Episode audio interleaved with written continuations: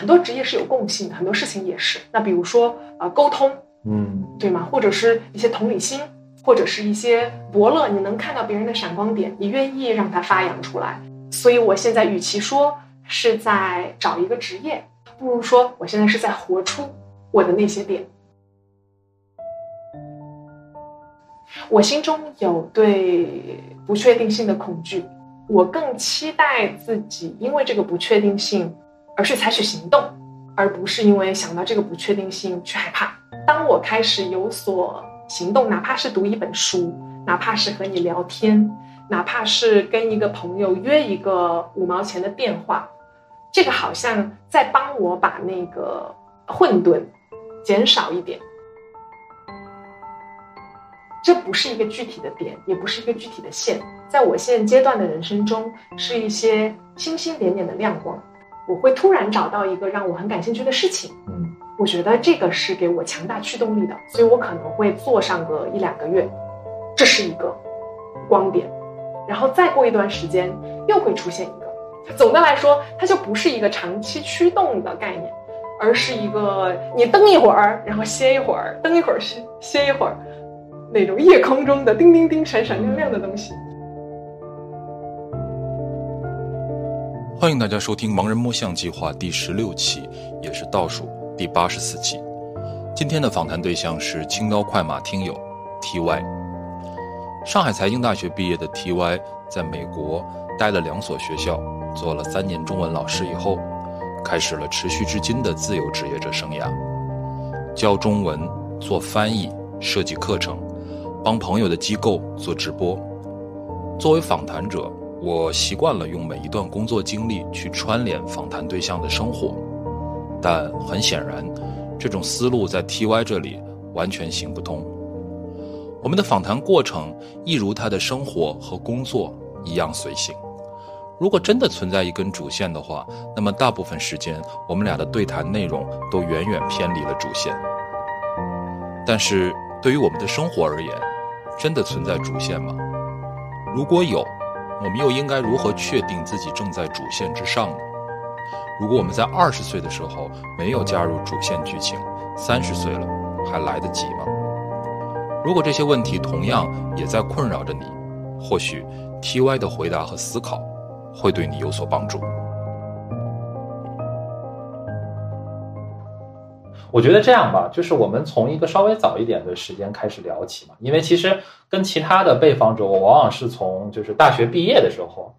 那个时间点开始聊起。那我们因为毕竟今天第一天见面认识嘛，那我们从稍微早一点，就是因为我很好奇，呃，你在重庆，你的高中是什么？从哪个高中？呃，重庆外国语学校。所以那个是一个，他在重庆是一个什么样子的？哦，这是个很好的问题啊、在我们当年还是重庆的七所呃 OK，比较好的学校，你知道，重庆也和其他的呃学城市差不多，有一中啊、三中啊这样的，所以我们有一三八、育才、巴蜀，然后外语校、呃这之类的哈，就所以总结来说，当年还是非常不错的一所学校。OK，嗯，它的特色是什么呢？嗯，就和其他的像杭州外国语学校、南京嗯外国语学校、太原外国语学校，其实就是一衣带水，都是咱们周总理啊、当年呃为了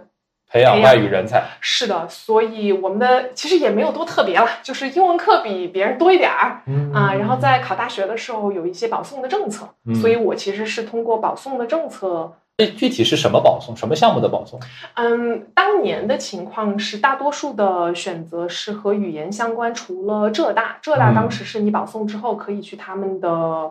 呃学院选择某一些除了语言之外的项嗯目，但对于其他大多数学校都是语言专业的对接。所以它就相当于说，就是这些高校会开一些专门的名额给到这些外国语的高中，是的，是的，就是你只要在学学校里面成绩比较好，其实你也不需要参加什么额外的竞赛啦或者什么的等等这些。对，嗯，只需要在年级，每个学校的政策可能不一样。对于我们嗯学校来说，就是你在高一的时候，你的语文和英文成绩，或者嗯是其他的排名往前多少名，你就有资格去报名。那哪一所学校先来，那就是排名先前靠前的呃同学，他可以选先选嗯是的。啊、所以当年我记得非常印象非常深刻，复旦和财大是同一天来的。哦，嗯，但我觉得自己当时不是一个有勇气报复旦的人啊，所以为什么你会觉得竞争太激烈了，是吗？我不知道哎，这是一个很好的问题。我现在回想起来，我一直都有一个没有不是特别自信的一面，我并不觉得自己能够考上，我也不觉得自己考上之后能够在那个专业里面找到自己的自信。嗯所以我想要去一个小一点的学校，和一群可能没有那么大竞争压力的人，嗯，这是我现在的猜想。所以在财大是只有几个特定的专业可以挑，是吗？对，呃，因为我们那一届是我们学校是开了日语和英语，啊，就是我们的高中哈，所以有一群同学是从初一开始就念日语，啊，嗯、所以直接对接的就是财大的日语和英语专业。嗯，那所以你是英语专业的，对的，对的。原来财大还有英语专业呃财大也不完全是英语啊，叫做商务英语。对，然后还有商务日语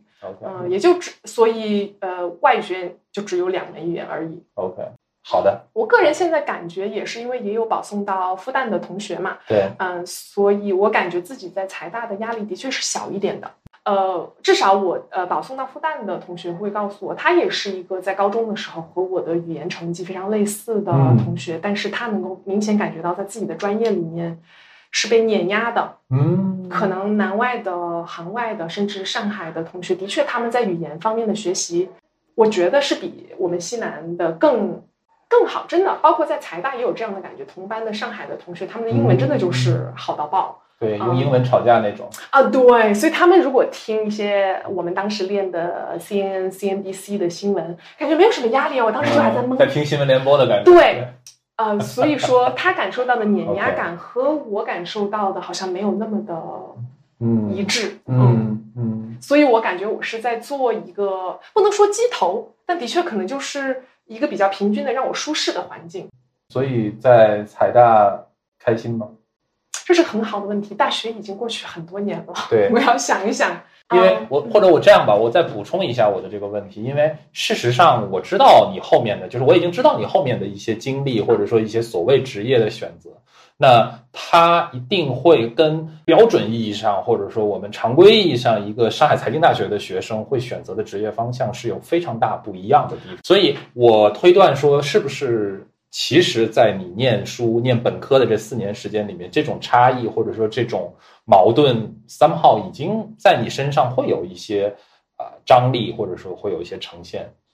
我不觉得我在大学的时候这么深入的思考过这一点，或者是在做职业选择的时候，我在高中的时候其实就非常的坚定，我想要去做教育这个方向。嗯对于选择财大本身，也只是出于我觉得上海是一个我很好奇的城市。如果去不了更好的大学，那我就去一所我能够够得着的，一个我能够舒适展开自己的地方。嗯，所以我并没有说我去了财大之后一定要走商科的方向。我感觉我在本科的四年里，从来没有一瞬间 想过自己要去从事金融经济。当然，我也会质疑自己，特别是当周围的同学在去选你提到的哇咨询的实习，然后投行，甚至他们现在也在做非常西装革履的 工作的时候，我也会去想，那我需不需要借财大这个东风，去趁热打铁一把？有去想过，然后这会影响到我在选实习的时候，那我要不要也去试一下呢？是啊，对，那个时候开始，我觉得我发现，现在回想起来啊，可能那个时候没有意识到，我已经开始去找那个让自己舒适的落脚点了。嗯我现在能够想到，如果我去找和同学类似的，比如说你会去快销，或者你去呃像四大这个地方实习，我想到我就紧张紧绷。对我现在身体的状态是，我的脚趾已经开始抓地了。嗯这个让我联想到我在嗯上一份工作，也就是到现在为止最后一份全职，在和老板提出辞职的时候，我的那种心情，嗯，我应该是这么说，在我最终决定我要裸辞离开前面一份工作的时候，我是如何做下那个决定的？就最后的那一个决定，那就是我在设想，如果未来的一年我还在这个岗位上。嗯我会是什么样的心情？百爪挠心，我想吐，真的嗯，我当时的生理反应是我想吐。所以回到刚才你说的那个选择实习和财大的其他同学一起选择类似的地方的时候，我能够感觉到自己在这方面的抉择已经在考虑我的生理反应了。所以，如果我们选择一些瞬间或者一些片段，你觉得是特别能够代表你在财大这四年的生活的话，你会选择哪些？或者你现在回想起来的是哪些？支教算吗？支教算。其实我现在能回想起的片段，好像都是和学生在一起的片段。虽然当时我也是学生哈。对。我前两天还在回想啊，之前财大呃的一个志愿者活动，就是进社区教老人英语。很有意思，我现在还在想念这些爷爷奶奶，甚至也在想是不是有的他们已经走了。因为当时在财大的时候，很多的老年人他们学英语，哇，已经是八十岁的高龄了，现在已经过去，就少说也有。他们为什么会想要学英语？非常有意思，我也觉得，对啊，会有一群老年人，每一个星期一的中午会准时准点的坐在教室里面，无比期待的眼神看着你。跟你一遍一遍的重复，他们可能根本就很难说好的一些单词，对于我们来说，可能听两遍就会了。但是他们可能一周的时间还没有练得非常满意。我后来有在美国的时候遇到一位学汉语的老先生，他自己本身啊就是会多国语言啊，但是他自己还在学中文，还在学意大利语。我就问，就你已经退休啦？嗯，然后儿孙绕膝，对吗？为什么还想要来学语言呢？他就说，就是学语言而已。我还想要考个博士呢，我还想要去考个摄影呢。嗯，我感觉对于这群老人来说，他们找到了那个让他很快乐的点。就像说来也有意思，我妈妈去年退休了，她最近也上老年大学，星期一、星期二、星期三，哦，今天。也在老年大学认真的上课，而且今天的这个公开课还是临时的。他昨天下午回来的时候就告诉我：“哎呀，老师临时组织了一个公开课，我想都没想就报名了。就是今天中午你可能要早一点吃饭了。”他特别特别的上心，郑重其事。对，然后把那个书头一天晚上就拿出来翻了一下。我问他：“那今天上课要学什么呢？”说不是特别难，我们学过去史。但是我说出来可能会有一点点，但我读起来觉得还好。那一天我舅舅就问他说：“你妈干嘛退休了之后去上大学这种事儿啊？”我舅舅可能不是特别的理解，但我能从我妈妈的这种投入感中看到了，她好像找到了把握自己的方式。可能对不同的人来说不一样，我也不知道我退休之后会怎么样啊。所以也许对于这群老人来说，嗯，学英文就是他们把握自己生命的一种方式。嗯，还会有什么其他的学生吗？有，嗯，之前跟你提到过，我去啊非洲还有俄罗斯做志愿者，嗯，一两个月这个样子。我也不是特别愿意叫他支教，因为好像我也没有教的特别的好，或者至少去非洲去加纳的这一段，有一些为了要证明自己的地方。怎么说？有一种英雄主义在里面，我想要和我的同学们不一样。所以我要去一个大家都没有去过的地方，做一件大家可能这辈子都不会做的事情，就是去什么云南啊，什么这种地方支教已经不够了，是吗？对，可能呃，当时我当时好像美丽中国这些好像还不是特别的流行，至少我还没有特别的了解到啊。但之前会有一些去海外的这种义工啊，呃，然后我又对教育特别感兴趣，所以特别吸引我。但你说那个时候，我对于教育是否真的有一种我要把这种教育方式去履行了？我有这一套课程，我要去践行啊！我有一个实验要在某一群孩子身上去尝试，我不觉得有。甚至我到现在为止，觉得做教师这个职业，在某一种情况下，我也有一种英雄主义，我想要去证明我的价值。其实我是可以理解的，嗯，对，因为。啊，我前面有跟你讲过吗？我我自己也做了做支教老师，做了一年。我的支教点在新疆，就是所以你说的英雄主义，其实我特别特别能够理解。就是我当时就是差不多的一个心心境吧，或者说心态吧。你说一定会有一些在今天看来，其实会有一点幼稚的一些心态。嗯，远方本身就是意义，嗯，就是那个远方够远这件事儿本身就是意义，然后。呃，去远方看一看这件事本身就是意义，然后希望或者说期待自己能够去影响其他人或者给其他人带来一些改变，这个是非常非常正常的。虽然事实上，我我我不知道你是不是也会有这样的想法，就是对于我今天来说，或者说呃，不用到我今天这么后面的时间，其实在我离开支教地的时候，我心里就已经很清楚，说你并不会改变什么。嗯你你你你没有办法拯救世界，你你也你甚至没有办法改变什么，你最后改变的其实是你自己。我不知道你会有这样的想法？就是这这个不是说什么很悲观的一种想法，我觉得更多的是类似于说认清楚了一个人靠个体的努力所能够改变的一些程度到底到哪里，以及说就是这个事儿剥离了很多那种原来外部的一些虚荣也好啊，或者说是一些其他的附着在这个事情上面的一些情绪和情感。我不知道你会不会有这种感觉？我觉得你这个点很有意思。我觉得，我相信很多的教育工作者可能有非常感同身受的地方。你会发现，你很难去改变一个孩子，甚至我们越长大越觉得改变世界是一个 什么样的笑话。嗯，我现在想，我刚才提到的英雄主义这个点，我觉得与其说是我想要去改变世界，这个英雄主义，好像我更觉得是我想要找到我自己的那一个与众不同的点，嗯我想要去证明自己。我刚才可能提到过这个词，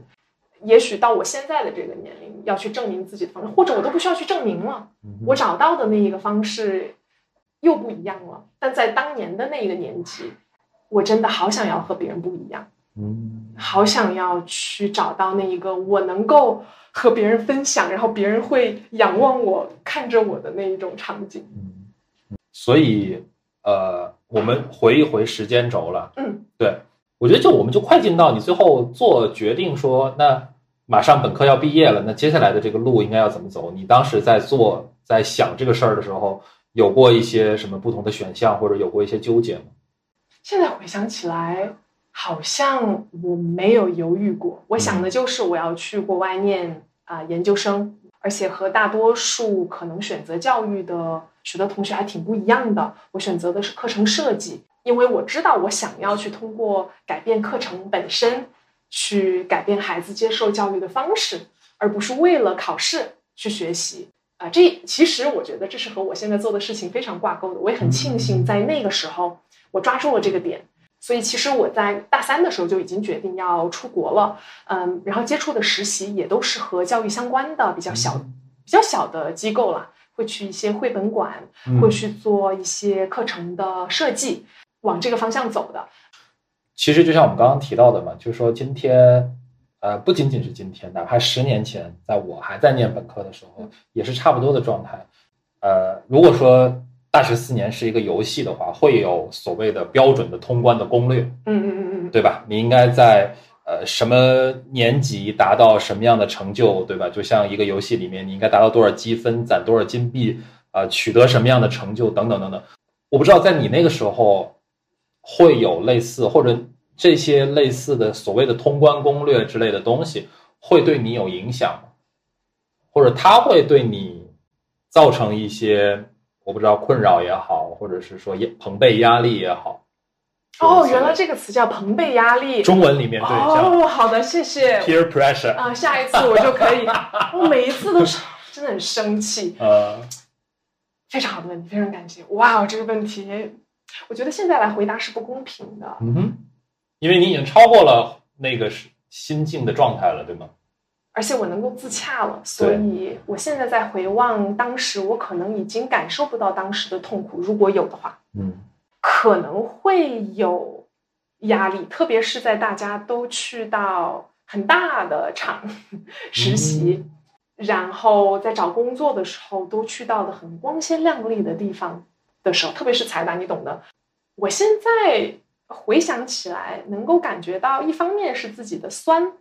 但一方面又是正好证明了自己的与众不同。嗯所以在这两种情绪同时存在的时候，我好像就自洽了。你看，我选择了一条我喜欢的路，少有人走的路，对。也许在别的学校，可能大家也会选择教育这个专业，但是至少在我们宿舍，然后我们的专业，呃，甚至财大本身选择教育这个路径就非常的少。对，我觉得自己甚至有高人一等的感觉。我不喜欢用这个词，但我觉得当时的自己有这种比较狭隘的一面哈，嗯，就是我会觉得我好像找到了我的热爱。对，这其实也是刚才我想想问的一个点，因为事实上，尽管你选择的是一个跟别人不太一样的路径，但是其实听下来，你也很早就想清楚，或者说给自己了一个自洽的答案，就是你想要的到底是什么。对，就我是不是也可以部分的认为说，其实是因为你在当时的那个环境下面。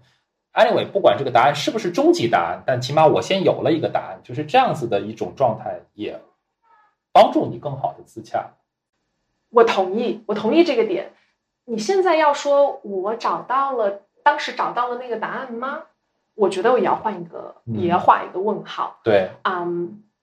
我当时只是觉得自己比较喜欢和孩子相处，嗯但其实现在看来，可能是一种沟通方式的体现，嗯或者是我不是说自己有同理心啊，但呃，可能和孩子在交往上面会有更亲近的这一面，让我能够感觉到哦，和孩子的相处是舒适的，嗯所以也许我可以去走这一条舒适的路。现在想来是，但当时的我可能误以为，哦，我就是要走上教学的第一线，去桃李满天下。但后面我会发现，这个并不是我的热爱，这这就是另外的后话了。嗯，所以那那我们就回到时间线上吧，好就就回到那进入这个硕士阶段的学习，对，跟你期待的会有什么不同吗？我觉得，首先我想要给在听的各位，对对对，其实可以科普一下，对吧？是，的，是的，呃，在听的各位，我不是特别了解其他的专业啊，嗯嗯，但是我最近有翻译完一本书，本书里面也有提到，其实美国的教育，特别是在美国的研究生教育，甚至我们可以说本科教育，并没有很好的把学生培养成这个社会需要的人。嗯，特别是在研究生这个阶段，他的长度比较短，嗯。然后教授的课程也比较的分散，完全是有一点像把各个教授比较擅长的东西凑到一起，嗯。形成了一个这样的一个，program，呃对一个项目，然后再把它打包呃嗯。卖给这些想要给自己镀金的人。嗯。所以我可以毫不留情的说，我自己觉得我的研究生最开始念的专业，我后来换了一个专业，啊，呃，最开始念的是叫做课程设计，对对对，偏课程设计这方面，嗯。但是它可能比较偏理论，它没有真正的把教师在课程设计中需要去应用到或者特别需要的工具策略分享给大家。嗯其实我觉得这也不能完全怪这个学校它设置的不好，很多方面是说，你看提供课程的教授们，他们在这一座象牙塔上已经待了那么长的时间，对他们一直在做研究，但是他真正走进课堂的时间有多少呢？嗯，他们可以采访很多的老师，对，但是他们真正有在他们的角色里面待多长时间呢？那我们又怎么样能够期待他们教授的课程能够完全匹配到教师的需求呢？就这是一个非常大的问号。那其他的项目是怎么样？我不是特别了解。也许在设计学院可能有更接地气的东西，因为他们需要使用真正的工具软件。但在教育领域的确存在这样的一个问题，大多数就是抛给大家一些理论，一些大家常用的教学法，然后你可能会去几个岗位实习，然后你就 ready to go，你就可以去毕业了。呃，除非是你去上了一种专门的可以拿到教师资格证的项目，那么你可能会经过更多的课程培训，或者是你会去学校有更长一段时间的实习嗯啊。所以这是美国教育硕士的两个方向吧，一个是带证的，一个是不带证的。带证的就会有更长时间的实习和可能稍微接地气一点的课程啊。但总的来说，我感觉理论和实践还是有一些出入的。呃，所以我在第二年的时候选择换了一个专业，换到了现在比较火的这个呃 STEM Teaching and Learning，所以会教哦是有一点像教育技术、教育科技这个方面，嗯，它不是完全的工科或者是嗯理科，它想要去考虑的是如何把技术应用在教学，所以我们可以帮助老师和学生更好的进行他们的教哇，学。那我们刚刚聊到 Chat GPT，不是正好在你的专业范畴里面 Exactly，那这也是让我焦虑的地方。我一会儿可以继续跟你说？OK 哈。OK OK OK，啊、或者第二种是教育本身，呃，科技本身就是一种学习途径，它不仅它不仅是一种辅助工具，它也可以是学习本身嗯啊，这个叫呃 learning by playing 嗯或者 learning by making，你在做中学，在玩中学啊、这一些里面，当时对我来说是非常有吸引力的。我也上过好几门我自己特别喜欢的课，比如说有一门课就叫呃游戏设计，嗯，不是大家 听到的那种感觉，就不是在不是 video game，不是不是，它是呃，它有几种策略，它在里面教了很多种教师可以在嗯课堂上使用的策略。然后我们自己作为学生，在上这门课的时候，就是去体验真正的学生在课堂上会做什么。所以我们会学习，哎，如何设计一个呃桌游。所以在设计桌游的过程中，你会发展非常多的能力。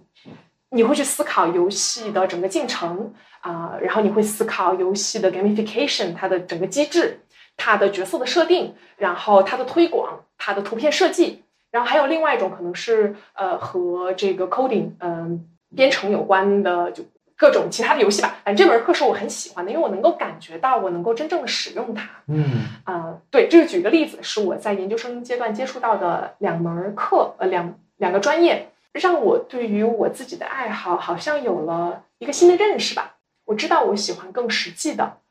能够应用出去的东西，我能够在课堂上应用的，这个无形中给我指明了一条路，那就是我真的要去做一线的教师。嗯，因为其实从美国的教育硕士毕业之后，你可以选择很多的路径，比如说你可以做研究，当然了，你也可以去选择去教育科技公司，因为现在有很多这样的公司在设计课程。你也可以选择去一些企业的培训机构，你、嗯呃应该是内部培训吧，因为你可以选择做 coaching，嗯，对，exactly。然后你也可以选择去一些。其实对于我的那一届的同学来说，甚至整个现在我观望来看，学姐、学妹、学长就这几届来看，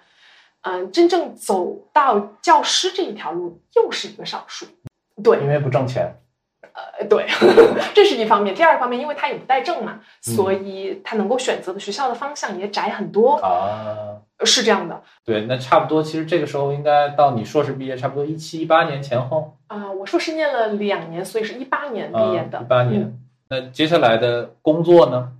因为就像你说的，这也不是一个带教师资格证的 program，那你又希望去做一线的老师，那其实选择是很很少的吧？非常非常少，特别是在美国的大环境下，公立学校是要求你带证的，持证上岗。对，所以我的选择就到了一些所谓的宪章学校、特许学校，意思是它介于公立学校和私立学校之间，啊它被政府允许有一些自己的特别的规定或者教学方式，但它嗯本质上还是属于公立的范畴。为什么不去私立学校呢啊，对，我的我的意思就是我的嗯选择是特许学校或者是私立学校。OK OK，嗯嗯然后又是因为我其实是一张白纸，虽然在本科的阶段有一些所谓的浅浅的教育领域的实习，但并不足以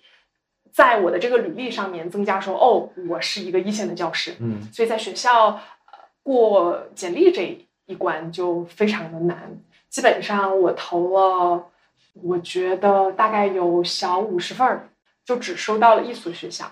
哎，我有点好奇啊，你说，因为其实我们绝大多数的嘉宾，或者包括我们呃听友们以前曾经了解过的投简历接 offer 的这个经历，其实都是在所谓经济组织里面，都是在公司里面。对，那所以其实我想象当中，可能投简历做老师会不太一样，会吗？我不确定在国内是什么样的情况，因为我到现在为止还没有在国内的大公司投过简历。在美国，我的经历就是，你会在一些比如说领英呃或者 Glassdoor 就这方面的第三方的平台，你会看到不同学校他们抛出呃他们发出来的位置，这是一种途径。第二种途径是我当时，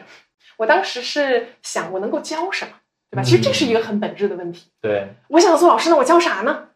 我去教英文，那不行吧？我去教数学也不是不可以，我还能去教其他的学科吗？就这是我当时非常大的一个纠结，到现在为止，我都有这样的纠结，我到底可以教什么？我没有一个自己拿得出手的专业的学科，所以当时我就想，那我不如去试试教中文吧。哦，我当时是把美国所有的有中文项目的学校的拉了一张表，嗯。给每一所学校，嗯，并不是给每一所学校打电话，应该是去到每一所学校的官网看他们有没有开缺。嗯，所以有开缺的，我就是通过这第二条途径，我主动的去联系他们的在网站上面列出来的邮件。所以在美国，至少我的经历就是两种：第一种就是第三方学校已经剖出来了；嗯，第二种就是我自己主动的去嗯。找这个学校那其实还真的是跟一般意义上的找工作挺像的。对其实我不觉得有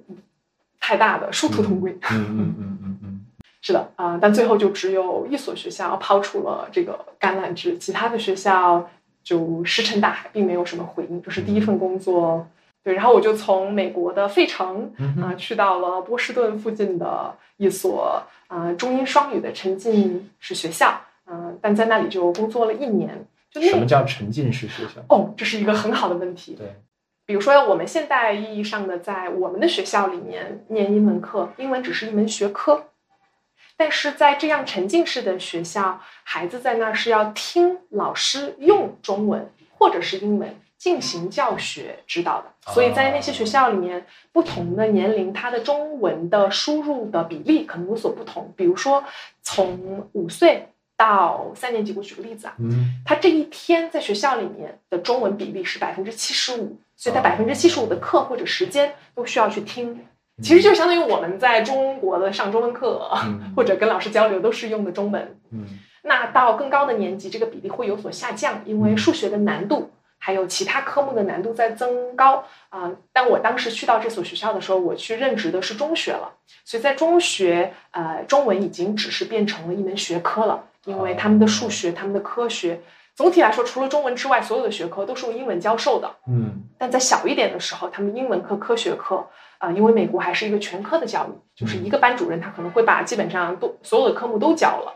所以中文老师他的负担就不仅仅是我要教中文这一门科目，而是要教科学、历史，就所有除了英文之外的科目。啊嗯，，这是一个沉浸的概念，嗯。听起来嗯，是一个新的世界，对吗？对，听起来挑战蛮大的。是的，嗯、至少其实对于第一年的我在初中进行仅仅的中文教学，我个人在初期并不觉得压力很大，因为其实就只是用你自己的母语去教一门学科。对，但是这一年也是我哭的最多的一年，嗯我基本上每个周末都哭。为什么挫败感吗？我第一次质疑我是不是真的喜欢做教师这个职业，我是不是真的想要做教师？因为我觉得我擅长的是和孩子们沟通，和他们交流，但是在备课上我遇到了非常大的挑战。我会在备课上花大量的时间，就像一个兔子洞一样，搜索到一个话题，又继续的去跳进去、跳进去、跳进去，花了大量的时间，最后拿出来的结果或者是方案并不尽人意。我现在意识到，教学是一个很漫长的过程，但我想要的是一个比较急于求成的反馈。我希望孩子能够在第二天他就开心的告诉我老师，我特别喜欢你的课，我进步了多少。所以，尤其是语言教学，相对于英文和数学还不一样了，就语文和数学这样的概念啊，你能够看到啊，我掌握了一条定律，我马上就会解题，对吗？但是语言是一个非常细水流长、一点一滴的过程，所以语言教学的成就感低，嗯，孩子的进步慢，还有备课时间的长，让我非常的挫败。也许并不是因为备课备的不好。而是因为因为它来的效果来的晚，所以我会去质疑我之前做的是对的吗？我当时安慰自己说，可能是因为我资历不够，我要是熬几年，我第二年教的时候会不会就好一点呢？我就带着那样的一种感觉，后来就换了一所学校。啊，嗯，这是为什么呢？为什么不在这个学校继续呢？我当时觉得人挪活，树挪死。我已经有一年的经验了，我想要去试一试那个更不一样的机会，或者这么说吧，在那所学校里，我以为是因为第一方面我资历不足，第二个是因为可能和我的教育理念不那么契合。嗯。我并不是想要用一本教科书，然后一个单元一个单元的教 Hello Hi How are you? I'm fine Thank you 就这样的，嗯。是不是因为它和我自己的理念相冲突，所以我在这里面就是拉扯拖拽，呃，自己过得很不开心。呃，我感觉那个阶段我是开始试图思考为什么我会那么的不开心。那我就一个一个试呗。那万一是我要找一个符合我教学理念的学校，我是不是就如鱼得水？嗯呃，我是不是就能够在教学上面呃一帆风顺了呢？啊，所以我的做法是换了一所学校。嗯，嗯，所以第二份工作有什么？就像你说的，树挪死，人挪活。对，我觉得最大的原因是这所学校它的教学理念非常不一样，嗯哼，它会用一种呃现在叫做项目式教学的方式，跟大家浅浅的介绍一下啊，嗯就项目式教学更像是我们的人生，就更像是我们更，我觉得是更接近社会人、成年人？呃嗯工作的一种方式。项目式学习顾名思义就是你会有一个项目，啊这个项目或者是说产品，会是你这一个学习阶段需要去呈现的。最终的产出。对的，我举一个例子吧，嗯我们之前做过一个项目，一个一个学年大概被分成五个项目，没有固定的教科书，没有固定的你要完成的考试。那其中的一个项目就叫做设计语言，你需要和你的小组成员一起，在项目的最后制作出一个语言的学习工具。呃，孩子们需要做的就是在地球上选了一个点，然后在这个点上，他会设计出这个地方的人他的风土人情，然后他们会使用的语言文字，然后他在最后项目展示的时候，他要把这个呃语言文字呈现出来，交给呃教来来的人来参观的人，我要教你我设计的这个新的语言它怎么读，它怎么念，啊、他为什么会是这样的设计？但是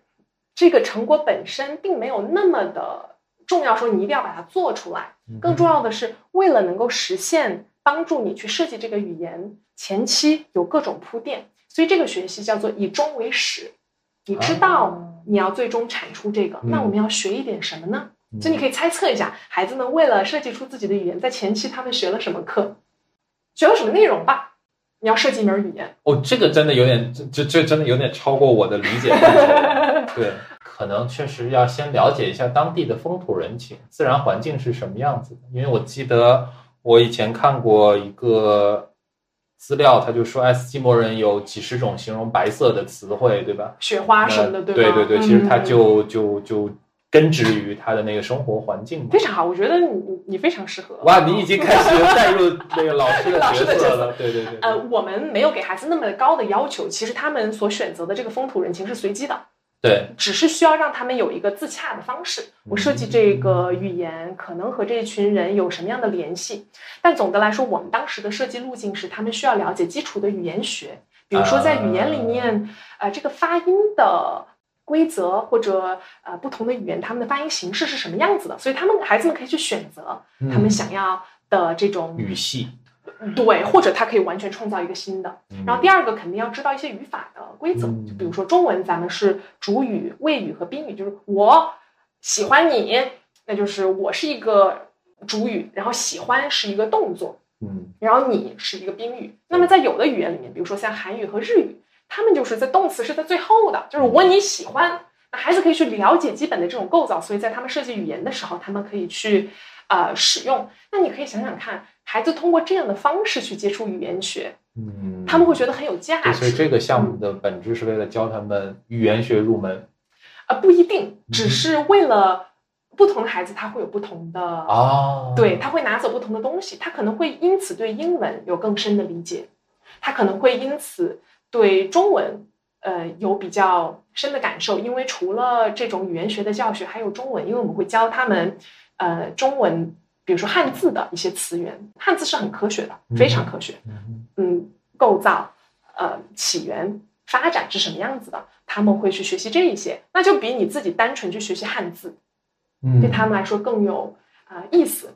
还会去学习语言之间的影响，就比如说中文是如何影响日语，日语是如何影响中文的，呃，以及也会影响语言的历史。比如说，其实咱们的拼音在很早之前是没有的，对对对，所以这部分历史又是一个历史的介入了。你可以把那个时间段的历史接入进来，甚至还有台湾的这个、嗯呃，毕竟台湾也会使用中文嘛。对台湾在繁体字在他们的语言的发展中有什么具体的经过，也会给孩子们带入，所以是一个比较综合性的文科的一个项目。呃，然后再加上孩子们最终的产出是需要设计一个教别人说语言的工具。所以在一开始，我们测试了非常多学习语言的途径，比如说 APP，嗯比如说教科书，嗯比如说呃网上的一些资料，他们需要去做用户分析，因为我们会给他一个客户的基本资料嘛，他会去想一想，所以有一个分析的过程。嗯，我个人感觉这是一个更模拟真实的职场的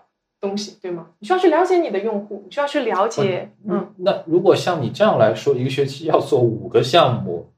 工作量有点大呀，哎，一个学年也也还蛮大的。其实还行，因为就相当于两三个月一个项目嘛。这是一个很有意思的教学法，对于当时第一年的我 来说，再加上这个教学法和我研究生的时候学习的比较前沿的理念更对，我就想我试一试啊，你看我的这个热情就要用在这个刀刃上啊，对，然后我就去了。到现在我也是非常感谢那两年啊、呃我的摸爬滚打，因为其实相当于是创校老师带的这、哦这一批学生是第一届毕业生，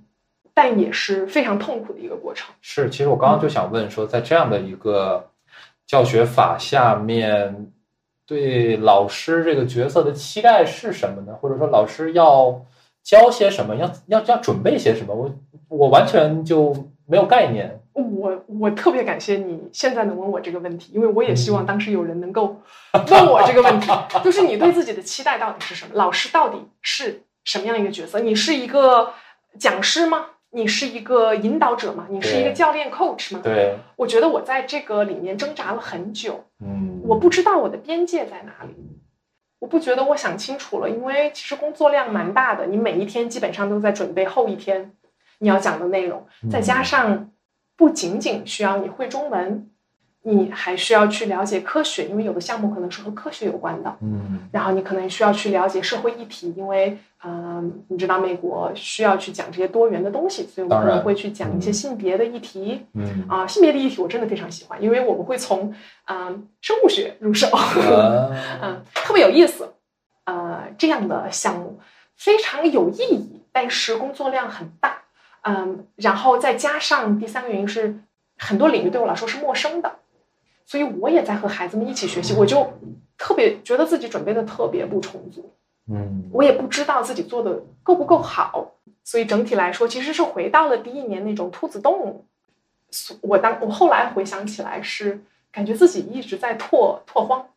每嗯。每一个项目都是新的，嗯所以这两年的状态一直都是，再加上疫情的缘故，有线上上课，嗯，嗯。各种。OK。所以回到刚才，就是那两年有非常辛苦的拓荒的时光，还有去接触自己不是特别熟悉的领域的地方的那种困惑，还有要面对优秀的同事们，我有点自惭形秽的时候。呃，所以我在第二年快要结束的时候，跟老板提出了辞职。那你当时最直接的想法是什么呢？辞职？为什么要辞职？两年都已经坚持下来了。哎，对，对啊，我并不是从就是那两年快要结束的时候才开始想这个事情的。啊，我其实是从我是二一年六月回来的，就是二一年的那个学期结束，我从二零年的三月就开始想这个事儿了，因为可能是或者是二二零年的六月，就在那个学校待了第一年结束的时候，嗯那个时候是美国疫情最严重的时候。嗯，然后当你自己一个人在家的时候呢，你没有什么事儿，你就发展一下你自己。那个时候你就会想过去，想未来。哎，对对对，对，你也会想当下的自己是什么，就是嗯、呃所以当时听了很多的播客，了解到了好多种不同的生活的方式，也在思考，哎，我有这么多时间，我要不试试别的我喜欢做的事情，有没有？就是在那段时间，我发现了一个我的爱好嗯啊、那就是学语言。啊，嗯，我现在同时在学韩语、法语、日语和意大利语，这四门语言都非常的烂。但是在当年二零年，我开始学，重新开始拾起韩语的时候，那种快乐，嗯，我笑得像个傻子啊！当你体会过快乐的感觉的时候，你就会去想，我为什么要走回不快乐的时候？也许在以前上班儿或者是在学校教书的时候，嗯你觉得我就是因为资历浅，或者我熬两年，是不是就好了？嗯哼那个状态很拉扯，没有那么开心。但是当我体会到，哎，我学语言也学的乱七八糟的，但我好快乐啊。那种时候你会想，那我是不是有另外的可能性了？对我觉得学语言对我来说，我没有什么成果，所以不像你说的，我雕琢之后啊，我有一个哇很酷炫的，我可以对你可能更纯粹、更享受过程一点。那这个其实这是一个很抽象的东西，对不对？嗯就大家都会说哦，我们要享受过程。那过程中的是什么让我们享受呢？结果真的不重要吗？嗯我会问自对，己我也想问这个问题。这个问题。对，然后我就在想到底是什么让我如此的快乐？我觉得很有意思，我能够找到几个点，就是我发现我真的学得很烂，但是我特别开心，我一直在找不同的方式。可能我学教科书，哎呦，好无聊啊，烦死了。然后我就换了另外一种方式，比如说我去找到了一个呃网页，然后这个网页里面都是每一个语法点每一个语法点的，他用非常有意思的话介绍出来。我就说，嗯，特别有意思。我学了一段时间，我就说我能不能帮你翻译成中文，让更多中国的啊、学韩语的人也可以学一学。我就做了一段时间，然后在一边翻译一边学的时候，我自己其实巩固了。我对于这个知识点的理解，但是当然过了两个月之后，哎呀，这个翻译真好累呀，然后又开始挪呃别的呃方法和途径，所以其实与其说是我的语言有进步本身带给我的快乐，好像更多的是我自己在积极的折腾，找到让自己哈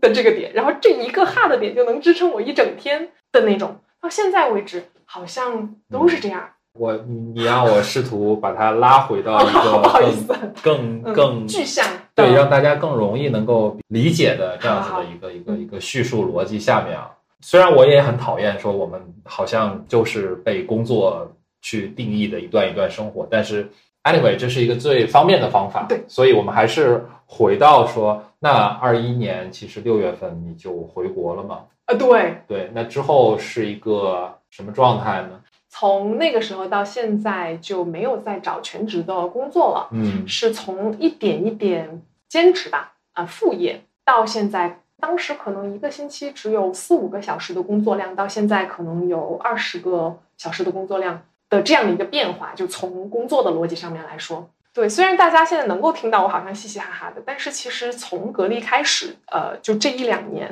回国开始，这一两年的时光有很多迷茫的时刻，因为你会去想，那我是不是要去找一份全职工作？是啊，我一开始回国的目标就是，哦，那我就先休息喽，对吧？所以最开始的一两个月，你会觉得，哦，那我就休息喽，这种心安理得的快感，嗯。但是越往后歇不了后，三个月，你就可就没有这个心安理呃，得。对，特别是像本来就特别闲不下来的，像我这种，我就特别想要折腾点事儿的时候，你就会想，我要不要找一份全职工作？再加上，其实我自己本身虽然觉得我不需要再回到体制内或者是呃什么样的大公司，但是我不可避免的想要有一个标尺。看到自己是否在进步，其实这也回到了我在大提到的大一的时候我的那个困境，我想去证明自己，嗯，对吗？那这个社会是有尺子的，你就比着来呗。对，那当你自由职业或者当你脱离了这个社会的时候，你会想，那我这个月是做了点什么？有一种漂浮感。对，再加上收入也更不稳定了，那你唯一的可以量化的这个东西好像也失去了。对你也不太嗯愿意用收入去量化这件事情。对，那除了收入之外，你好像也没有别的东西了。对，特别是你在工作上做的又比较少了，你又没有一个一个项目接着一个项目这种时间的切断感，你也没有你晋升，对吗？对呀这一种标尺，所以非常的迷茫。大家不用觉得哇，自由职业好酷炫啊！我觉得自由职业在迷茫和时间管理上更是压力很大的。非常哇哦，每天都在想我要成为时间管理大师。嗯，所以直到现在为止，我觉得自己都一直有这种拉扯感。我要不要回去做全职，有一个更稳定的嗯去界定自己的方式，嗯还是我要再坚持走一段时间，或者我在坚持什么呢？嗯，这都是一个非常大的问号。但我能够看到的是，每一个月或者是每一段时间，好像都有一些闪光点，足以让我支撑 一个月的惊喜，或者是那一种机会来敲门的时刻，你会觉得哇，这个世界也太酷了吧，嗯、的那种感觉。最不知道做什么的时候，嗯哎，一挪，好像又有事儿来了，然后再一挪，又有机会来了。呃，其实当然你前面也提到了一些具体的嘛，包括线上的一些哦对嗯教学，然后或者是说一些其他的啊翻译的工作或者等等，就是大概还是跟我们说一说，就是作为一个至少三年教学经验全职对教学经验、从业经验的这样的一个自由职业者，他能接到的活儿可能是一些什么样的活儿嗯我想给大家就是鼓个励，啊？我觉得有三年，特别是海外，或者是你自己有一些想要在创新领域干一把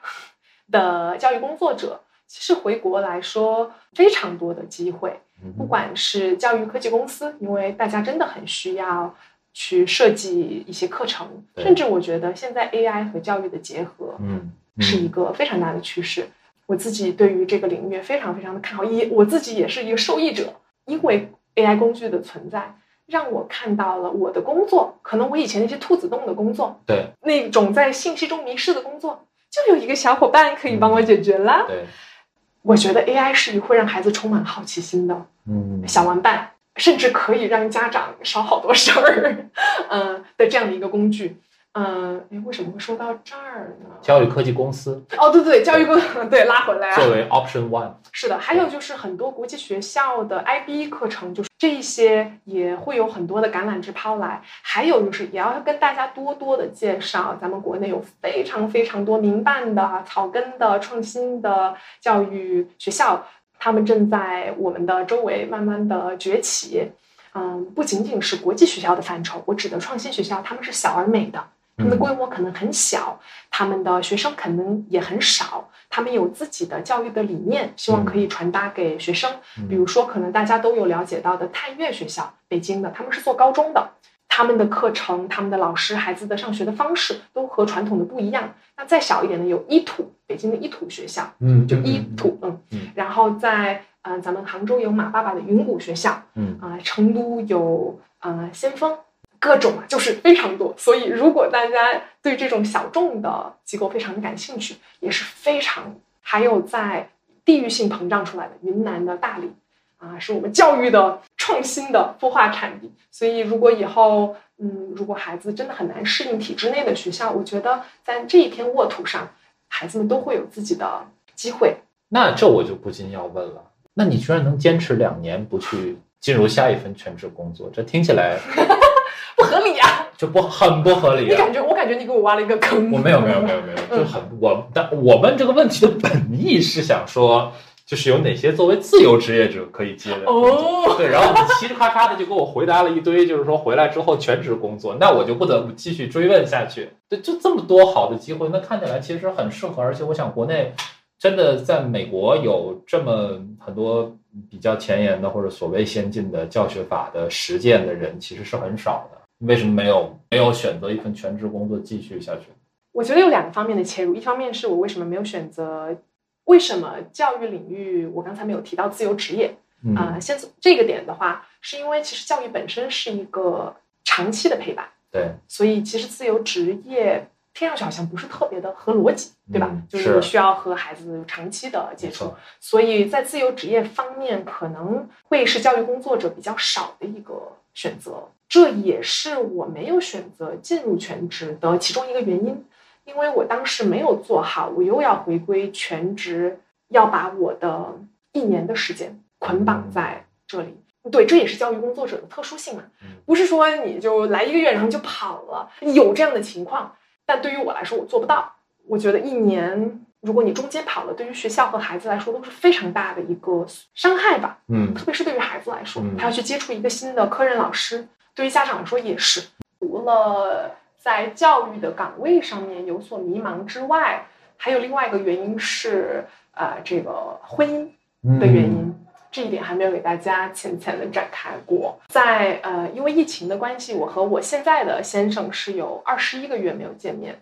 那个时候还没有结婚哈。他 base 新加坡吗？呃，他 base 在法国，哦哦，当时在疫情最严重的时期，美国疫情最严重的时期啊，呃，大概二零二零年三月，我们俩是一块儿从法国飞到美国，然后他又回法国上班儿。从那个之后就没有再见过了，因为当时有一段时间是啊，美国不允许欧洲的人入境，然后欧洲突然又不允许美国入境，后来又变成了不再签发旅行签证，这就是举步维艰。呃，再加上因为我们并没有法律认可的关系，所以签证各种就变得基本上不可能了。这二十个快一年多的时间，嗯，就没有办法见面。后来我们想的就是要不各自都退一步。后来我其实也在想，毕竟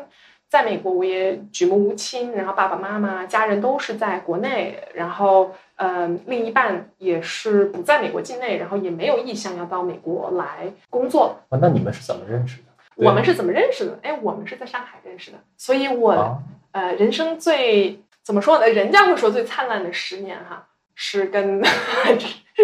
这法兰西的人一块儿走。我们我是在十八岁大一的时候，呃，但我们一开始没有在一起。但我觉得在亲密关系里面，我很幸运，我一直在努力的追求自己喜欢的人。嗯，我喜欢的人都是我自己追到手的，就这一种把握感让我有一份自信。嗯，所以我们从一开始，我们是一五年在一起的，到二二年呃结婚，包括到现在一直都是异国，你能想象吗？我不能。想象，我看数都数不灵清，一个手指，哎呀呃不是一个手，一只手八年，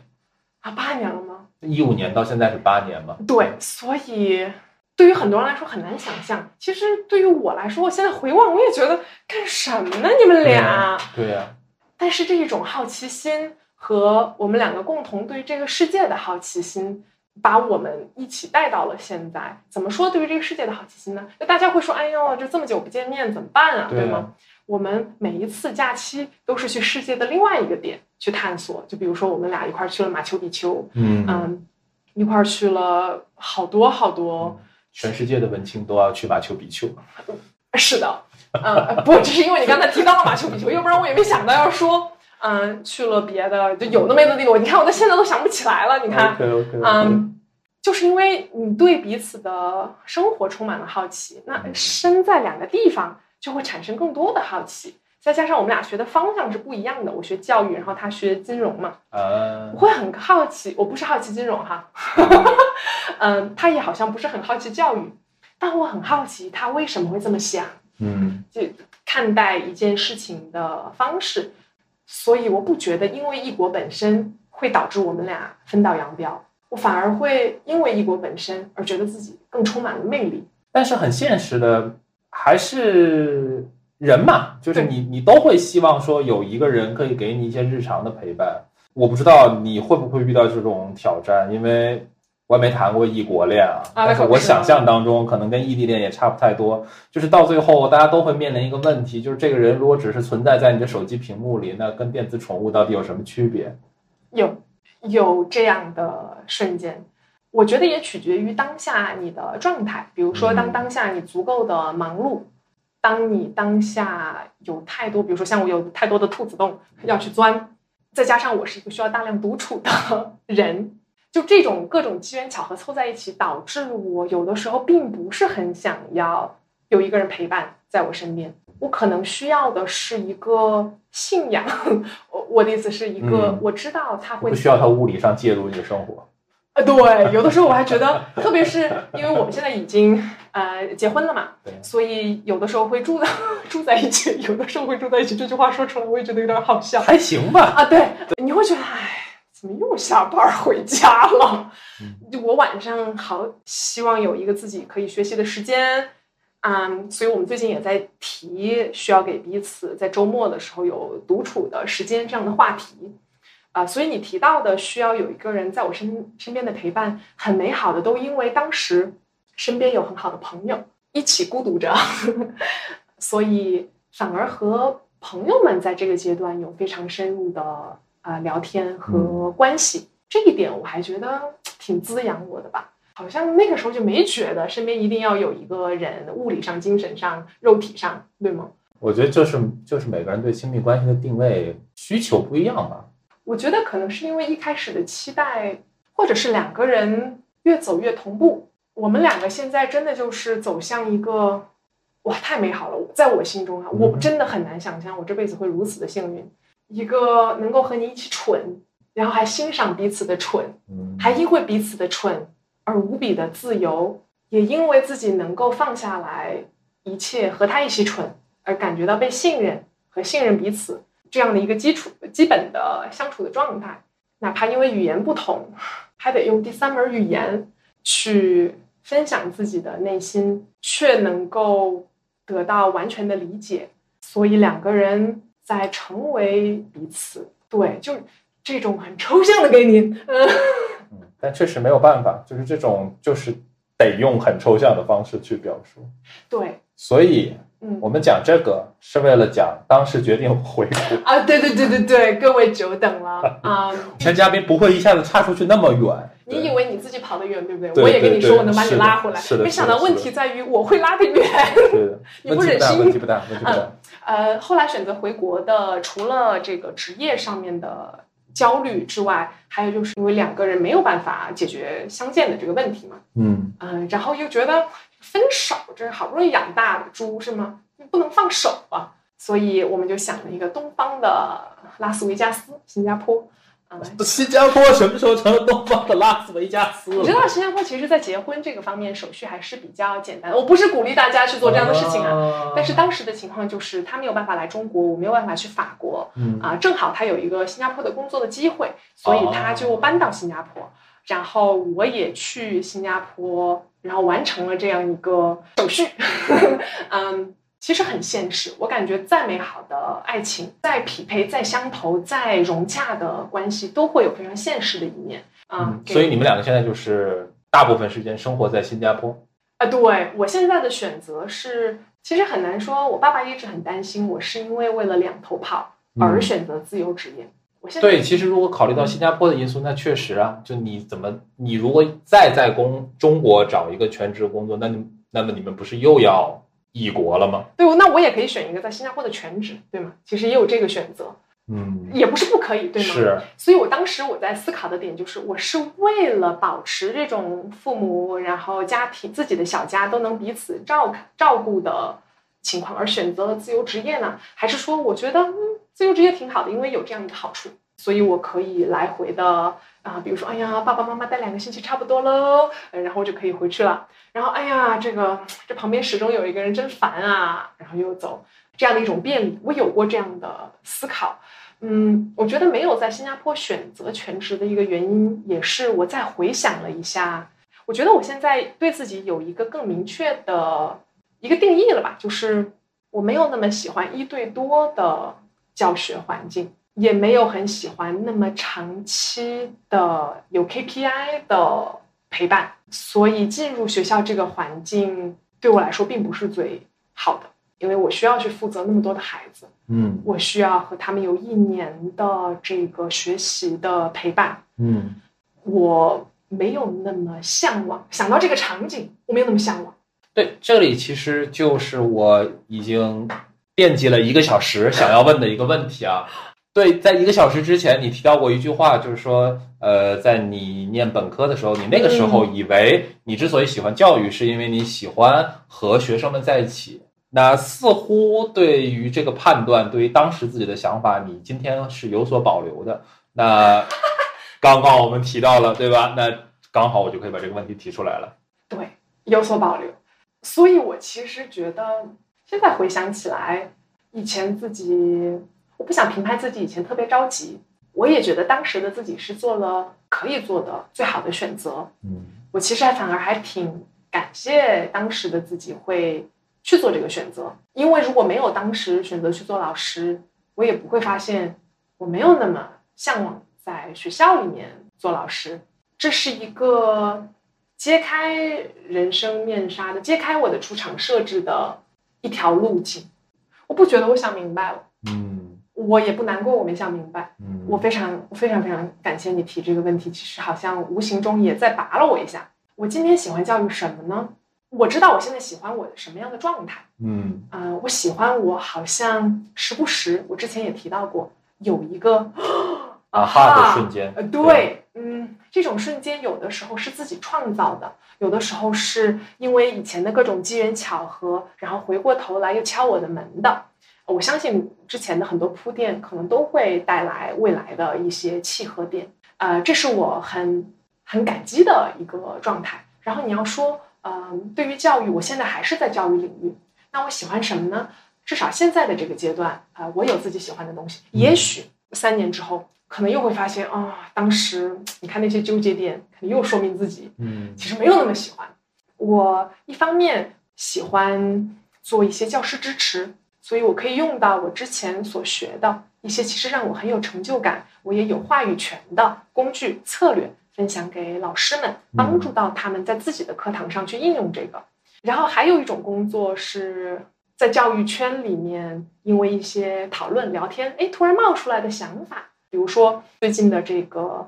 呃访谈父母的直播的机会，我以前从来没有想过我要去采访父母，只是因为在教育圈里面有一个认识的朋友，他在做家庭方面的课程。然后他为了引流，所以希望有一些直播的流量。那我突然又想到，哎，我好像对于生育啊、做家长这件事儿还挺好奇的，挺焦虑的。那一拍即合，那我就想要去做这件事情。所以现在教育对我来说是一个跳板，一个平台，帮我链接我有的资源和我现在人生感觉到舒适的状态。我并不觉得以前觉得自己做老师、喜欢做老师、热爱做老师是一个错误的决定，或者是一个。错误的判断，而是我能够看到，我之所以喜欢做老师，是因为我具有这样的性格、这样的特点。那具有这样特点的我，其实也可以做别的事情。我现在就开始抽离，说，哎，那我是一个什么样的人呢？嗯，让我觉得我自己可能可以做老师。啊，很多职业是有共性的，很多事情也是。那比如说，呃，沟通，嗯，对吗？或者是一些同理心，或者是一些伯乐，你能看到别人的闪光点，你愿意让他发扬出来。所以，我现在与其说是在找一个职业，不如说我现在是在活出我的那些点。嗯，其实我还是作为听众听到这里呢，大家肯定会有一些心理的预设，或者是说一些刻板印象吧。嗯，就觉得你之所以能够这么的自由的选择，对，不拘泥于所谓的标尺或者主流，一定是因为你生活在一个特别好的家庭，特别衣食无忧，然后父母对你也没有什么。特别多世俗意义上的期待，你觉得这个跟实际的情况差距大吗？我觉得父母对我是有期待的。其实到现在为止，我觉得我和父母的关系一直也是我自己很纠结的一个点。怎么说？嗯，我能够感受到爸爸妈妈对我的爱，嗯，但是他们表达的方式不是我可以直接吸收的。呃，特别是爸爸希望我可以有一份稳定的全职的工作，他口头上说的是希望我有核心竞争力，我特别。我以前不是很理解这个词，到现在其实我能够看到是一个老父亲害怕我以后没有办法养活自己，或者在社这个社会没有办法立足，所以父母的期待有吗？有，但是其实我好像开始逐渐看到更深层的他们表达这个的原因，这也是我以前小时候总是和爸爸妈妈有所拉扯或者不理解他们，但是到现在。好像可以更融洽的和他们相处，一个很大的进步对我来说。我可能前一秒还会觉得，为什么又开始念这个事情啊？为什么我们两个，我我我们两个不可以好好的，就是在新加坡好好的生活？我为什么一定不能放下这种执念，一定要来回的跑？真的是为了多好的照顾父母吗？还是说我有放不下的东西？所以大家听到这里，可能也可以感受到，我不是一个完全没有羁绊和牵挂的人。和父母的相处，哪怕他们没有希望我去赡养孝顺，但还是你会觉得，那我要照顾他们，对吧？我还是要对他们好，对吧？有这种心理的拉扯，我自己还在寻找为什么我会有这种拉扯哈。不过我这一两年的进步是，虽然我不无忧，但我能看到爸爸妈妈不小心投射在我身上，或者投给我的，让我的纠结是因为他们非常的爱我。我相信大多数的父母只是因为表达的方式不容易被我们接受，甚至可能妈妈就会经常说：“你这个衣服能不能买好看点儿，多去逛逛街什么的。”我是一个特别不喜欢买东西的人，你能看到他希望你可以照顾好自己，所以我现在好像更倾向于去看到背后他们的意思。而缓来缓解我很纠结的地方，我其实一直会和我的教练还有心理医生去讲啊，父母关系。教会是曾经困扰你的一个点吗？一现在也是。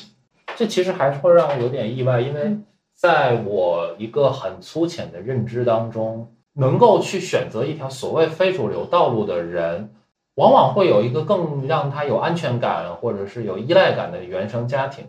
我本来的一个预设是说，因为你真的做了很多大众意义上非主流的选择，嗯，对，所以我本来以为说他们会是你的一个非常，他们会非常支持你的决定，或者说非常理解你的决定，或者起码说，呃，他们是那种完全无条件的支持你的那种状态。我觉得有支持的地方，但是父母只能送你到他们可以送的地方，对吗？就我们，我老师只能教给孩子我们看到过的风景。所以我的理解是，因为我有一些不符合大众主流的选择，他们超出了父母的认知或者可以理解的范围，嗯这导致他们自己的拉扯。他们一方面很担心，但是他们一方面也没有办法用自己的认知去理解，所以这种爱会反噬。这个不矛盾，对吧？嗯就是我的这个对，双方都有很强很强的坚持。有的人可能就会选择，那我就顺遂爸爸妈妈或者这个社会的主流，所以爸爸妈妈也可以在他们的认知里理解我的选择。或者有的父母会选择，OK，那我和孩子一样，或者我就不去理解他们了，那就这样好了。所以我觉得有一方可能都需要让步，在我们现在的这段关系里，彼此都在慢慢的修改自己的道路，好像有这样的感觉，就爸爸妈妈好像也在不断的学习，但这个来的慢一点。嗯，然后我也在尝试去理解他们的视角，但是我又不想轻易的放弃我的选择，嗯所以这个拉扯感是非常持续、疼痛和纠结的。所以在他们的眼中，他们会怎么看你在美国的工作经历？在美国做老师，我爸爸其实当时还觉得挺好，因为做老师是一个很稳定的，而且在美国你待过之后，你会有核心竞争力的，啊，对不对对啊，所以他其实有一段时间会觉得我是不是就放弃了在美国的所学所得，是不是很可惜？就有的时候父母会说出一些话，让我也觉得我是不是浪费了时间、精力和金钱。可能五年前我会特别特别的伤心，但我现在能够感觉到，一是爸爸是担心我嘛，对吧？嗯他会担心我以后找不到一个适合自己的路，那我怎么办呢？对啊，对？吗？对，其实我也会担心的，我们都会纠结。就像你说的，全职工作找不到，你也会焦虑的。对，然后第二个点是我自己的理解是，如果没有之前走过的路，我也不会有现在我看到的或者思考的。所以我其实我自己无所谓。所以整体来说，爸爸会质疑我回国不找工作这样的一个点，然后妈妈非常非常的理解妈妈，但是妈妈也有一段时间在思考。但是我觉得我的妈妈是一个学习型的妈妈，终身成长，还在上老年大学嘛。对对对对对，所以她开始觉得我做自由职业是一个很酷的事情。可是我也有担心的地方，我有问过妈妈说：“我说你觉得这样很酷，是不是因为你始终有一个可以去炫耀的东西？那有一天我没有那么多噱头供你跟阿姨们去分享的时候，你是不是就不会那么认可我？”我有问过他这个问题，我也很开心。我当时鼓起勇气去问妈妈，我说：“你现在支持我，是不是因为好像这件事情没有很多人在做？”他最开始跟某一个阿姨分享起的时候，那个阿姨也会觉得，哦，真的很棒哎！现在的小孩在很多其他的地方工作也并不快乐，所以他找到了那一个让他自己也心安的点，所以他现在可以理解我。但是他说，好像不是，他就单纯的在学习的过程中了解到，现在越来越多的人在做这个选择，然后我做这个选择，他也看到了我的进步和思考，就是这是妈妈的一个判断。但是爸爸的话，我觉得他还是更在经济层面会去担心嘛。嗯呃我特别特别能够理解吧。现在在我和你分享的这个瞬间，但肯定也有啊摔门这种哭，甚至在我每一次回国的时候，或者是回家之前，我都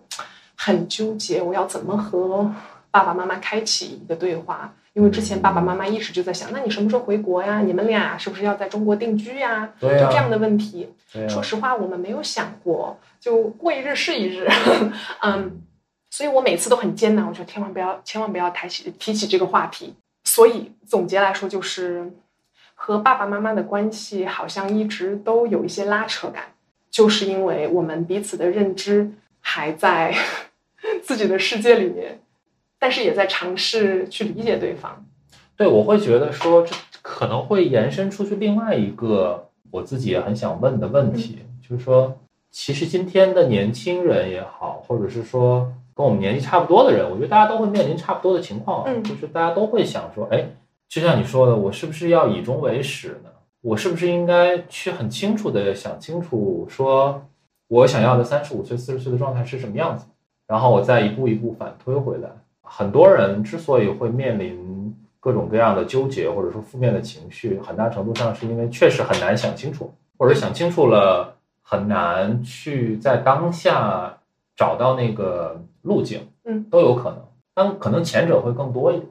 我不知道，就是对你来说，因为其实就像你说的，如果呃，比方说父亲的很多担忧，其实是说他看不到你的三十五岁、四十岁是什么样子，非常对吧？嗯，那很多个体对自己的担忧，也是因为看不到自己三十五岁、四十岁是什么样子，所以可能在我的视角而言，我会觉得太想要找到一个可预期的未来这件事儿本身，造成了我们今天的很多的焦虑的情绪也好，或者是说呃纠结的情绪，或者是说卷不动或者怎么样。我不知道，如果问你，你会是什么样的答案？就是看不清三十五岁的我，你会有三十五岁的想象吗？没有对啊，这会对你来说是个问题吗？看不到三十五岁的我，这会是一个问题吗？我的第一个回答是，想到三十岁的我，我会好期待。我从来没有这么期待过我的三十岁会是什么样子的。就之前可能在二十岁出头或者十八岁的时候，想到三十岁，what？会想哇，我这么老了吗？当我现在走过这一些年纪，然后想到三十岁，我会觉得我一定会有很多乱七八糟的事情搞出来吧。嗯所以，与其说我是在想一个年龄我会达到的成就，不如说我好像是在期待自己在走向这个年龄的时候，这个中途的过程中会遇到的各种可能性和我自己能够挖掘出的新的自我。但是我并不奢求二十岁的我有这样的心境，而且我不觉得这公平，要求一个嗯二十岁的我。嗯，所以，如果我现在要求二十九岁的我要这个直接把答案说出来了，去想象三十五岁的我，我觉得我我觉得没有必要，嗯我好像也没有那么感兴趣。嗯，就像我刚才跟你说，我好像都没有想过我什么时候回中国来呃定居。我觉得会有那么一天，因为真的太好吃了。嗯，就回到我们刚刚坐下来的时候说到的这个问题，就是嗯为什么那么多人要去算命，就 想看到一个路径，对不对？需要一个答案，有的时候。嗯，我同意。对啊，就像你知道，你说算命的说你三十二岁会生个孩子，他要帮你回答了很多不确定的东西。嗯，对。所以你的意思是说，我可能以心中有一些确定性在那里，然后来引导现在的我的心境。会吗？我心中有对不确定性的恐惧，我更期待自己因为这个不确定性而去采取行动，而不是因为想到这个不确定性去害怕。当我开始有所行动，哪怕是读一本书，哪怕是和你聊天，哪怕是跟一个朋友约一个五毛钱的电话，这个好像在帮我把那个混沌减少一点。嗯啊、或者让我转移注意力，不去想。对我觉得这个是我最近面对这种不确定性的心境，但我并没有解决那个问题。但确实，就像你说的，其实呃，我完全能够理解你在说什么，但可能对于我们的上一代人来说，这个这番话就是说了等于没说啊，，对，就什么呢？你在说，那你什么行动呢？你找个全职算了。或者说他们可能更希望看到的是那个确定的结果。我觉得他们活得好累啊。那个确定的结果是什么呢？你结婚生孩子，他们来带。我不知道，那是他们他们的课题，我没有办法。我现在真的没有力气去帮他们解答，因为我自己的课题还没有拎清楚。只是我真的很很感兴趣你提到的这个，就是我们对于三十五岁的这种不确定感，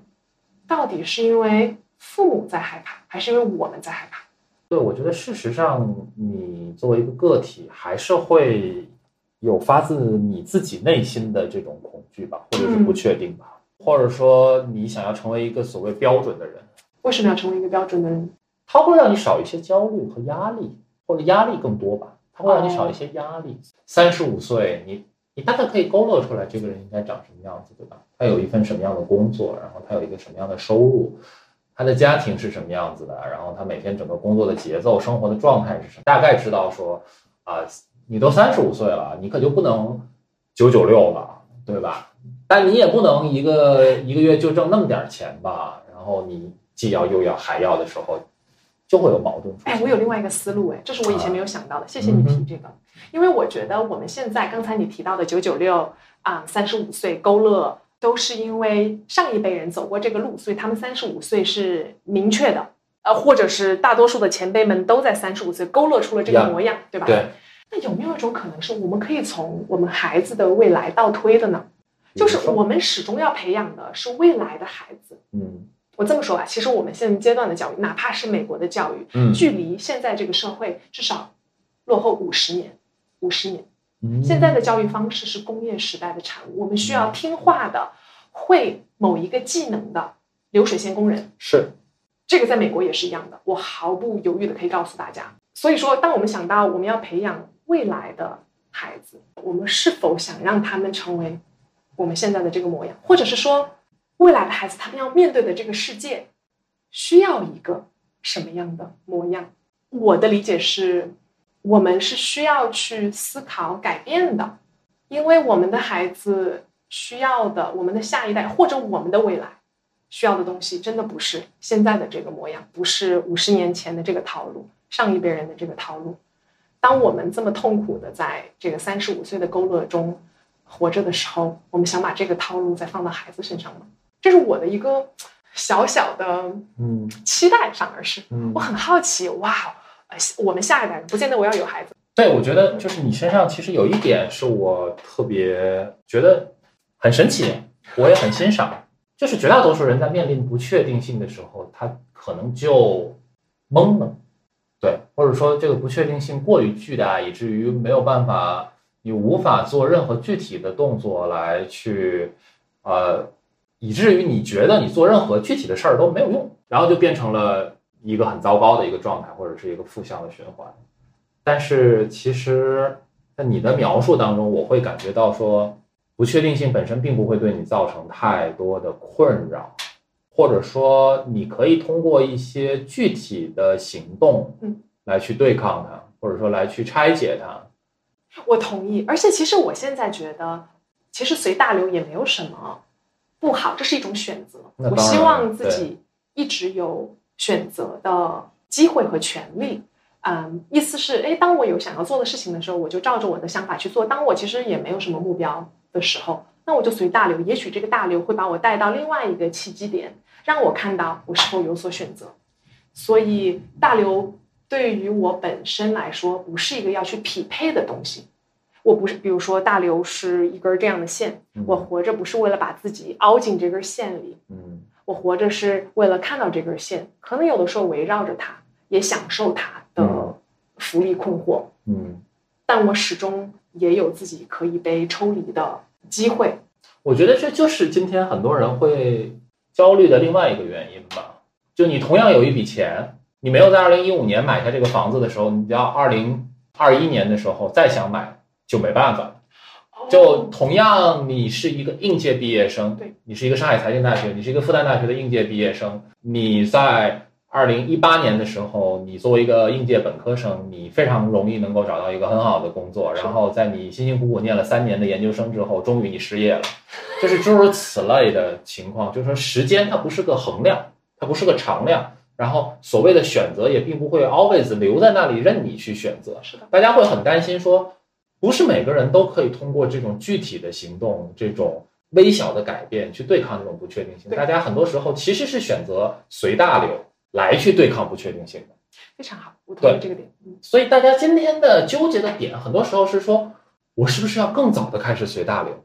如果我没有在二十二岁，我没有在二十五岁，我没有在二十七岁的时候随大流，等我到了三十岁、三十五岁的时候，我再想随大流的时候，我还能随吗？我想说到买房这个问题啊，嗯，因为随大流是一个很大的概念。Yep 我这个金牛座对于买房也一直是一种，我是不是要现在开始省钱了，对吧？我是不是要开始攒钱了？呃我今天攒的钱够不够？我这个月留下的钱够不够？这个导致了一个什么问题呢？就好像一直抠抠搜搜的在消费这个方面，能不花就不花呗，这个钱留下来可能以后买房呢。我就问过我先生小马这个问题，我就说那咱们是不是现在应该多攒点钱啊，嗯，对吧？以后买房用得上呀。对啊，然后他给我的回答给了我一些小小的启发吧，虽然没有完全解决我内心的这个困惑。他说：“那我们是现在已经决定要买房了吗？”嗯 然后我说：“好像也没有哈、因为这个决定怎么说呢？就是我也没想过我现在要花时间去看楼盘，我也没想过我们两个要定居在哪里，所以对于我来说，的确好像没有做这个买房的决定。我只是觉得在未来有一天，我可能会去买一套房子，或者我不知道，可能也不。嗯然后他的回答就是：那就等到我们决定买房那天再开始攒钱呗。他是这么说的。那我就说：那我决定要买房了，我买不起了怎么办啊？对啊，嗯，然后他说，他的意思是，当你下定决心要去做一件事情的时候，啊、是你最好开始规划去购买它的时候。前面那一些攒的钱，只是会消耗你在当下能够去做的、当下可以去决定的事情。比如说，我明年开始，我决定，我明年要决定买房了。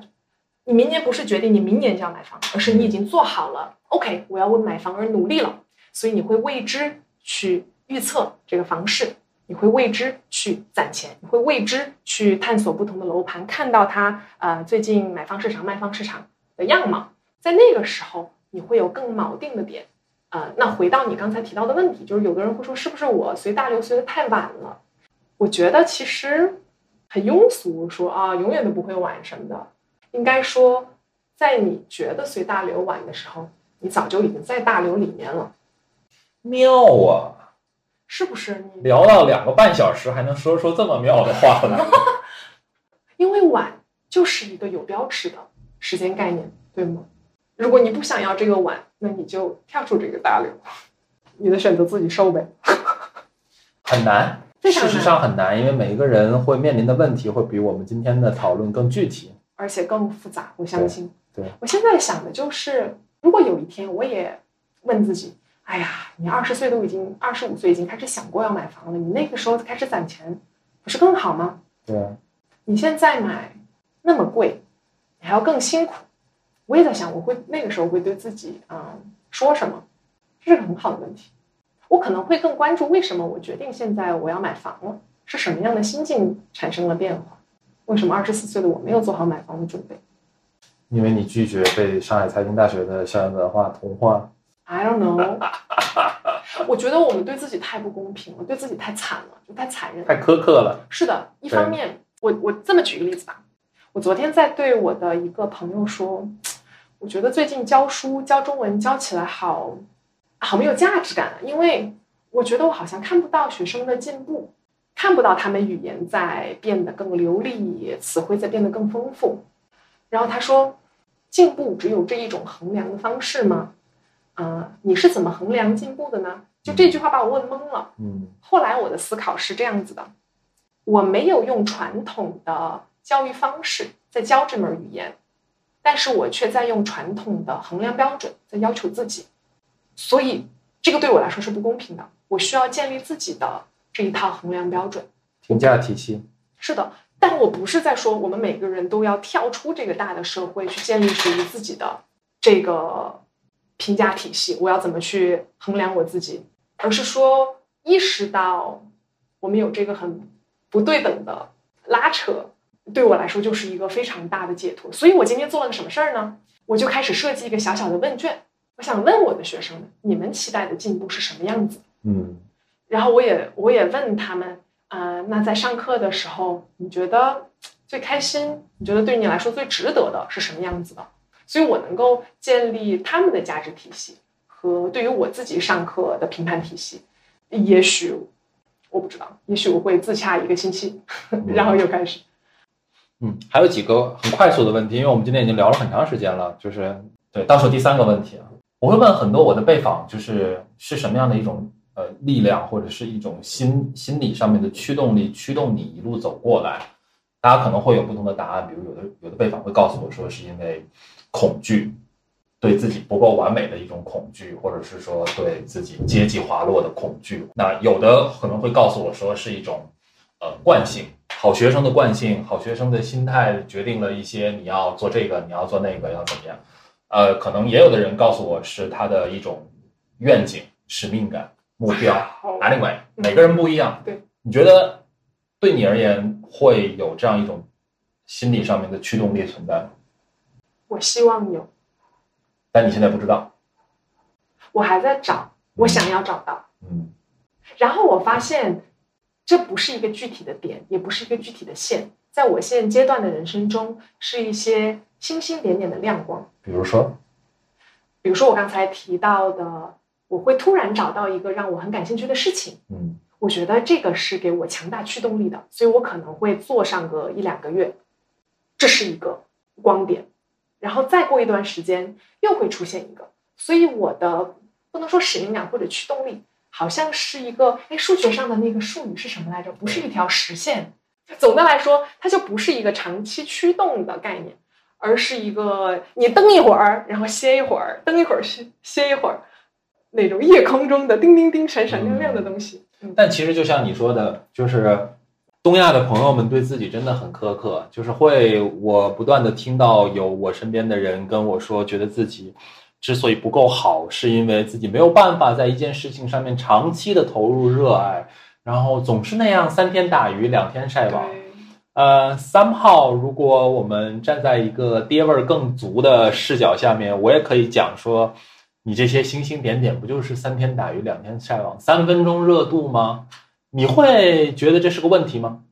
嗯，有人曾经问我，哎，你有什么喜欢做的事儿？嗯我好像列不出来很多，我就喜欢语言，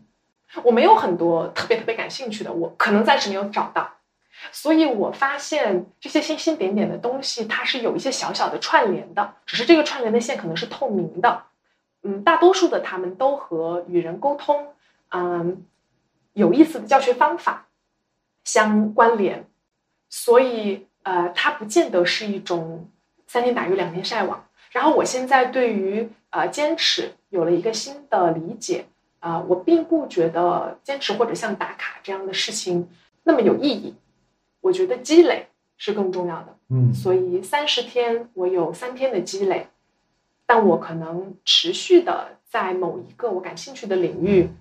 去捕捉这个亮光或者做，比我三十天全部都打卡，但是我打的好疲惫，我只是为了不去放弃我的那个三十天一百天。嗯我现呃因为我现在在多邻国打卡已经有六百多天了，我现在在想，我到底放不下他什么？还是说我现在其实并不在乎放下这个打卡？我希望有一天我可以达到那个心境说，哪怕没有这个打卡，我也愿意去学习，呃，有这样一个积累。嗯，比如说，就像我的这个法语，我真的法语特别烂。上一次学习法语可能都已经是三个月之前了。嗯，我之前会怨恨自己，天呐，你看，呀、不进则退呀、是啊，但现在想来是，每一次我在抓起它的时候，我都能够继续去做它，还能找到里面的乐趣。我没有完全放手放弃掉它，就这个对我来说是很重要的。我想抓起它的时候还可以抓起，所以这些星星点点的亮光不是三天打鱼两天晒网，它们有一条可能的主线和一个积累。嗯，好，倒数第二个问题，最后两个问题，其实在你前面呃我们聊天的时候已经呃都有所提及啊，但我还是非常期待我们就很正式的作为一个回答啊、在我的提纲里面，其实有一道题是我不经常问的，但是因为恰好你提到了死亡，所以我想把这道题拿出来再单独问你。好难哦，答冒号。啊，还好还好，对，这道题目叫做说，如果你被告知你的生命还剩下一年，啊、你没有办法做任何事情去改变这个进程，而那在这一年的时间里面，你会选择做些什么？我痛苦吗？不会痛苦，我会怎么死？呃，突然死亡，你只是明确的知道一年这个时间点，或者这么，或者或者这样来问吧，我我继续再给你补充一些 例子啊，对我已经找到了一些问你问题的方法。好，谢谢。比如说，可能不同的人会有，在我问的为数不多的 case 里面，不同的人会有，也会有不同的取舍。比如，有的人一定会说，那我要去做一些我一直想做但是没有做的事情。但有的人就会说，那可能反反而到了这个时候，我就不要再去做那些，我就不想再去远方了。啊、我我要留在我生活的这个附近。嗯啊，这可能是一组对立的不同的大家的取舍。还有的人会说，到了这个时候，那我要做一些我自己很想做的事情，我要做一些我自己呃非常在意的事情，我自己能够能够表彰、能够彰显我自己的事情，能够把我自己的所思所想留下来的事情。那但也会有人说，那这个时候我只剩下一年的时间了，所以我反而不太想再为我自己做些什么。我想要为别人，我想为我的父母，然后为我的家人，为我的朋友，或者是为素不相识的陌生人去做一些什么样的事情。这可能又是一组不同的取舍，诸如此类。对，我觉得我的答案不在这里面。嗯我还是会过现在的生活，嗯因为我现在已经足够的在做自己喜欢的事情，在过自己觉得还挺有意思的人生，所以接下来的这一年也会是像现在这样。会有什么更急急迫的事情要做吗？没有，因为我认为急迫的事情，好像都在按照我的节奏在做，嗯或者是说，在我的计划里面，现在没有什么急迫的事情了。嗯我所有感兴趣的事情，好像已经在某一个位置，正在向他们靠近，或者是说有一些没有还没有被挖掘出来的事情，我觉得会因为今天我做的事情而逐渐被推导出来。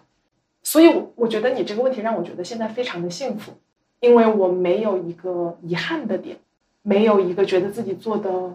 不够好，或者一个巨大的梦想，我始终没有开始。也就是说，哪怕我有一个巨大的梦想，我好像已经开始了，或者是说我也没有想过要有那么大的梦想，我想要去追求。嗯，最后一个问题，对，最后一个问题，呃，我会问我所有的访谈嘉宾同一个问题：假如说你带着你今天你所有的阅历、你所有的智慧，然后你所有的见识，你有机会穿越回去，回到十年前，遇到十年前的自己，你可以跟他说一句话或者说一段话，你会跟他说什么？说多长都可以，不不不，当然你对说多长都可以，但这个我不想再举例。对对，你不用举例。对，我觉得你知道吗？我对于这个两个问题的理解，我来破一下题啊，各位来来听众，都是帮助我们回到自己的需求。我的理解啊，呃，不是因为我在质疑这两个问题，而是我在想这两个问题，我为什么要思考这么久？我也在想这两个问题，我回答了之后，对于我自己的价值是什么啊？所以我觉得，如果回到十九岁，我也不想对自己说什么，因为我觉得一路走来挺好的。是不是也能从侧面反映过来？我觉得其实自己现在还是挺自洽的，是，所以一路走来的路也在这个脚印上。但是我相信，如果比如说是二十七岁的我，在那个疫情期间那么痛苦的时候，或者二十六岁、二十四岁在哭泣的我，我觉得回到十九岁，我又会说出不一样的话来，可能是说，你要不先工作几年，看一下这个行业是不是你喜欢的。再决定要不要念研究生。对，有可能。所以，也许我在猜想，当我三十五岁的时候再回答你同样的问题，也许我们可以约这个做这个约定。那当然，当然，当然，对。我不知道会不会得出不一样的答案，只是今天凑巧了，你碰到这个是年龄段了。